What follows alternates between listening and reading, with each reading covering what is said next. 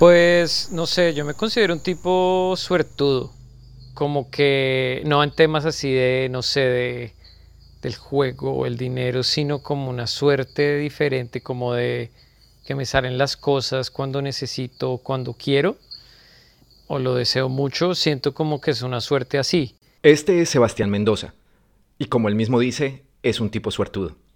Nos conocimos hace un par de años en Panamá, pero no en la ciudad de los rascacielos y los papers, sino en un instituto de investigación junto a una de las selvas más tupidas y diversas del continente. Este cacharro es la historia arquetípica del viajero que deja su tierra persiguiendo un amuleto, un tesoro, una señal que le cambie la vida, sin darse cuenta que lo que tanto busca siempre estuvo con él desde el principio. Les habla Luis Enríquez y esto es Cacharro.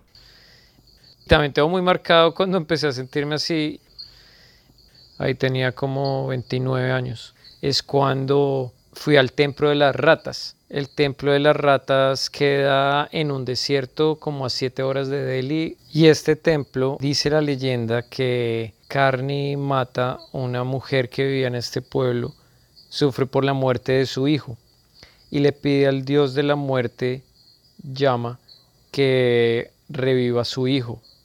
Pero él le dice que ante eso también hay consecuencias y ella dice que no importa y lo hace y el hijo revive en una rata. Y desde ese momento se cree que las personas de este pueblo y todos sus familiares reencarnan en ratas, por eso es un templo venerado y viven alrededor de 25 mil ratas. Y dice la leyenda también que dentro de las 25 mil ratas hay cuatro ratas blancas y ver a una rata de estas eh, va a dar suerte de por vida. Entonces yo, listo, cuatro ratas entre 25 mil, pero se puede. Y yo le había prometido a una amiga que había ido ahí que tenía que entrar descalzo. Y yo entré descalzo. Encuentro este templo lleno, absolutamente lleno de ratas por todo lado. Pero me sentía, no sé, me sentía tranquilo. Y claro, si era incómodo caminar, eh, pisar cosas de comida que le dejan a las ratas, pedazos de comida, y también pisar popó de rata todo el tiempo, pero al mismo tiempo uno siente esa energía del templo.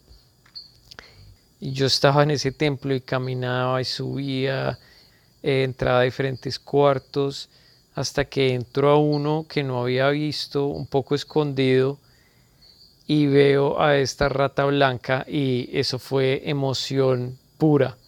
Y eso es en un momento, una rata que sale de un hueco, come algo y sigue por el otro hueco y ahí después siguen las otras ratas negras. Eso fue un momento supremamente emocionante y me gusta pensar que la suerte que he tenido también puede estar vinculada a este momento para entender de qué tipo de suerte habla Sebastián, vamos a retroceder un poco, a las circunstancias que lo llevaron a tomar la decisión de dejar todo lo que tenía y aventurarse en el primer gran viaje de su vida.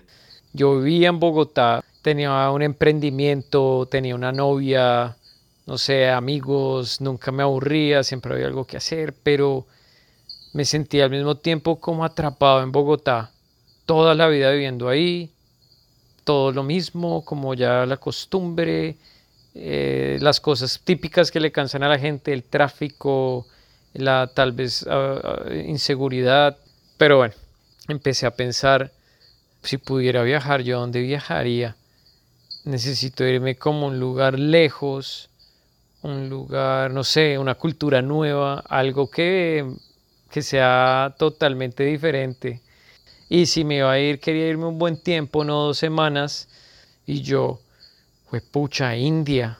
O sea, India tiene fama como de ser un país complicadito para ir. Y no sé, en ese momento pues sí tenía dinero, pero no como para un viaje hasta, o sea, para ese tiquete hasta India que es lejísimo, entonces por lo tanto me es carísimo. Pero yo decía, no sé esto, creo que esto es lo que yo necesito. Durante siglos, India ha sido un destino mítico para muchos en busca de riquezas, exotismo y liberación espiritual. Sin embargo, para la mayoría de los latinoamericanos sigue siendo un misterio que hasta ahora se está revelando, y para cuando Sebastián estuvo buscando su siguiente destino en 2015, ese viaje era una manera de encontrarse a sí mismo en un lugar radicalmente diferente de todo lo que había visto hasta ese momento. Entonces nada, empecé a buscar en internet opciones y encuentro una beca. Todo pago, tiquetes, estadía, comidas, plata mensual, plata para libros, viajes dentro de India, o sea, todo. Y apliqué a la beca, todo muy bien hasta que veo como el tema del inglés y yo tenía eh, el nivel de superior a B2, pero los papeles completamente vencidos y tenía una semana para entregar todos los papeles. Entonces, no sé, yo igual dije, bueno, voy a aplicar, entregué todo, no pierdo nada, todos los papeles en orden, tin. Y listo, y espere. Pasa un mes y nada, pasan dos meses y ya mi, novia, mi socia me está diciendo, ya lo que no es para uno no es para uno. Y ¡pum! Me llega ese correo que dice que la beca estaba aprobada. No, ya me sentía al otro lado, yo estaba hecho. Y listo, ya ahí fue esperar, eh, coordinar los tiquetes, sacar visas, ta, ta, ta, todo hecho. Para entonces, la suerte de Sebastián estaba echada. Todo había salido mejor de lo que hubiera podido esperar y casi sin esfuerzo. Quizás es así como funciona la suerte. Solo hay que estar en el lugar y en el momento indicado. O a lo mejor son nuestras circunstancias y decisiones que se encadenan y se enredan para llevarnos a lo que, en retrospectiva, nos parece el mejor resultado posible. En todo caso, el sueño de Sebastián se estaba haciendo realidad gracias a esa beca. Y listo, llega el día del viaje, ahí pues me despido de la gente, eh, de mi novia en ese entonces, de mi socia, y me monto en ese avión y es esa emoción de dejar Bogotá. Eh, un viaje de yo no sé cuántas horas, pero bueno, me vi todas las películas del mundo, comí todo lo que pude, feliz.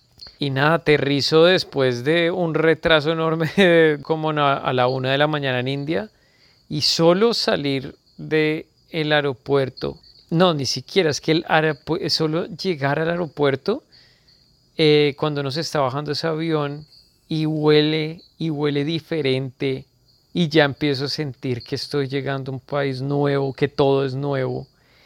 Eh, camino por el aeropuerto viendo a mujeres con saris que son metros de tela que se envuelven como un vestido y se ven espectaculares porque son súper coloridos eh, el aeropuerto tiene unas manos gigantes con diferentes eh, posiciones. O sea, también en decoración del aeropuerto increíble. Y llego a la calle, eh, estaba una persona esperándome con mi nombre, mal escrito, pero ahí se entendía y me llevó a la escuela donde iba a empezar la beca. Es una beca que está dirigida a países tercermundistas. Yo llego, conozco gente de muchos países de África, de Camboya, de Timor-Leste, de Tayikistán, de, de todo lado, de Afganistán, conociendo gente de Afganistán. Y, es este mezcla de vivir en India y estudiar con personas de todas las partes del mundo. No, esto era totalmente increíble. Y yo me sentía, no sé, yo estaba muy feliz.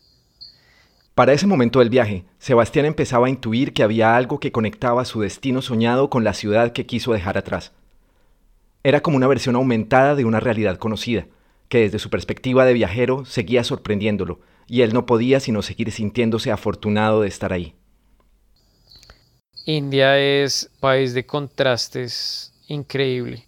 Cuando uno camina por India, se mete en la India como tradicional y de verdad. India es un choque fuerte, eh, malos olores constantemente, también buenos por las especies, entonces es una mezcla, eh, mucha, mucha, mucha contaminación, pero al tiempo mucha magia. Uno se siente seguro también por la cantidad de gente caminando en las calles.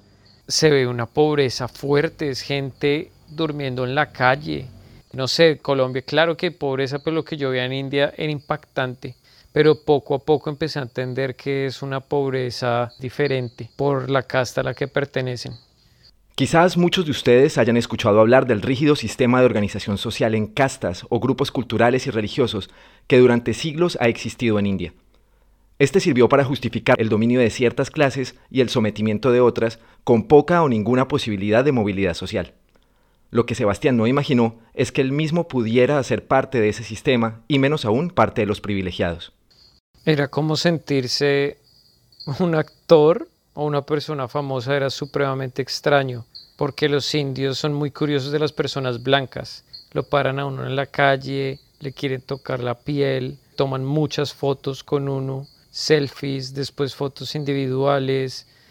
Es otro mundo. O sea, eso a mí me permitió, por ejemplo, ir a matrimonios gratis, ir a bautizos gratis, a comer la mejor comida que yo había probado en la vida. Viajes dentro de India. Eh, un profesor me invitó a un matrimonio, un matrimonio de clase altísima, con elefantes, un buffet de 60 platos de comida para probar de todo. La gente tratándonos increíble como visitantes que también es por ser blanco. Y yo estaba con otro colombiano, una chica de Bosnia y otra de Serbia. Y habíamos invitados también por ser blancos. Y yo no puede ser. Pero es una anécdota chévere con respecto a la suerte. Sebastián sigue viajando y disfrutando de su buena suerte, pero dice entender ahora que la suerte no se la trajo haber visto una rata blanca en el templo, sino haber nacido como un privilegiado en un mundo que venera las ratas blancas, a pesar de ser una ínfima minoría. Sebastián nos mandó su cacharro desde el archipiélago de Bocas del Toro, en Panamá, no muy lejos de donde nos conocimos. Por eso los sonidos de los insectos y las aves en el fondo. Como se habrán dado cuenta, este episodio no tiene música. Si alguno de ustedes desea contribuir música original para este u otro episodio en el futuro, escríbanos o dejen un comentario. La redacción, la edición y la grabación han estado a cargo de quien les habla. Gracias a Sebastián por compartir su cacharro y a ustedes por escucharnos.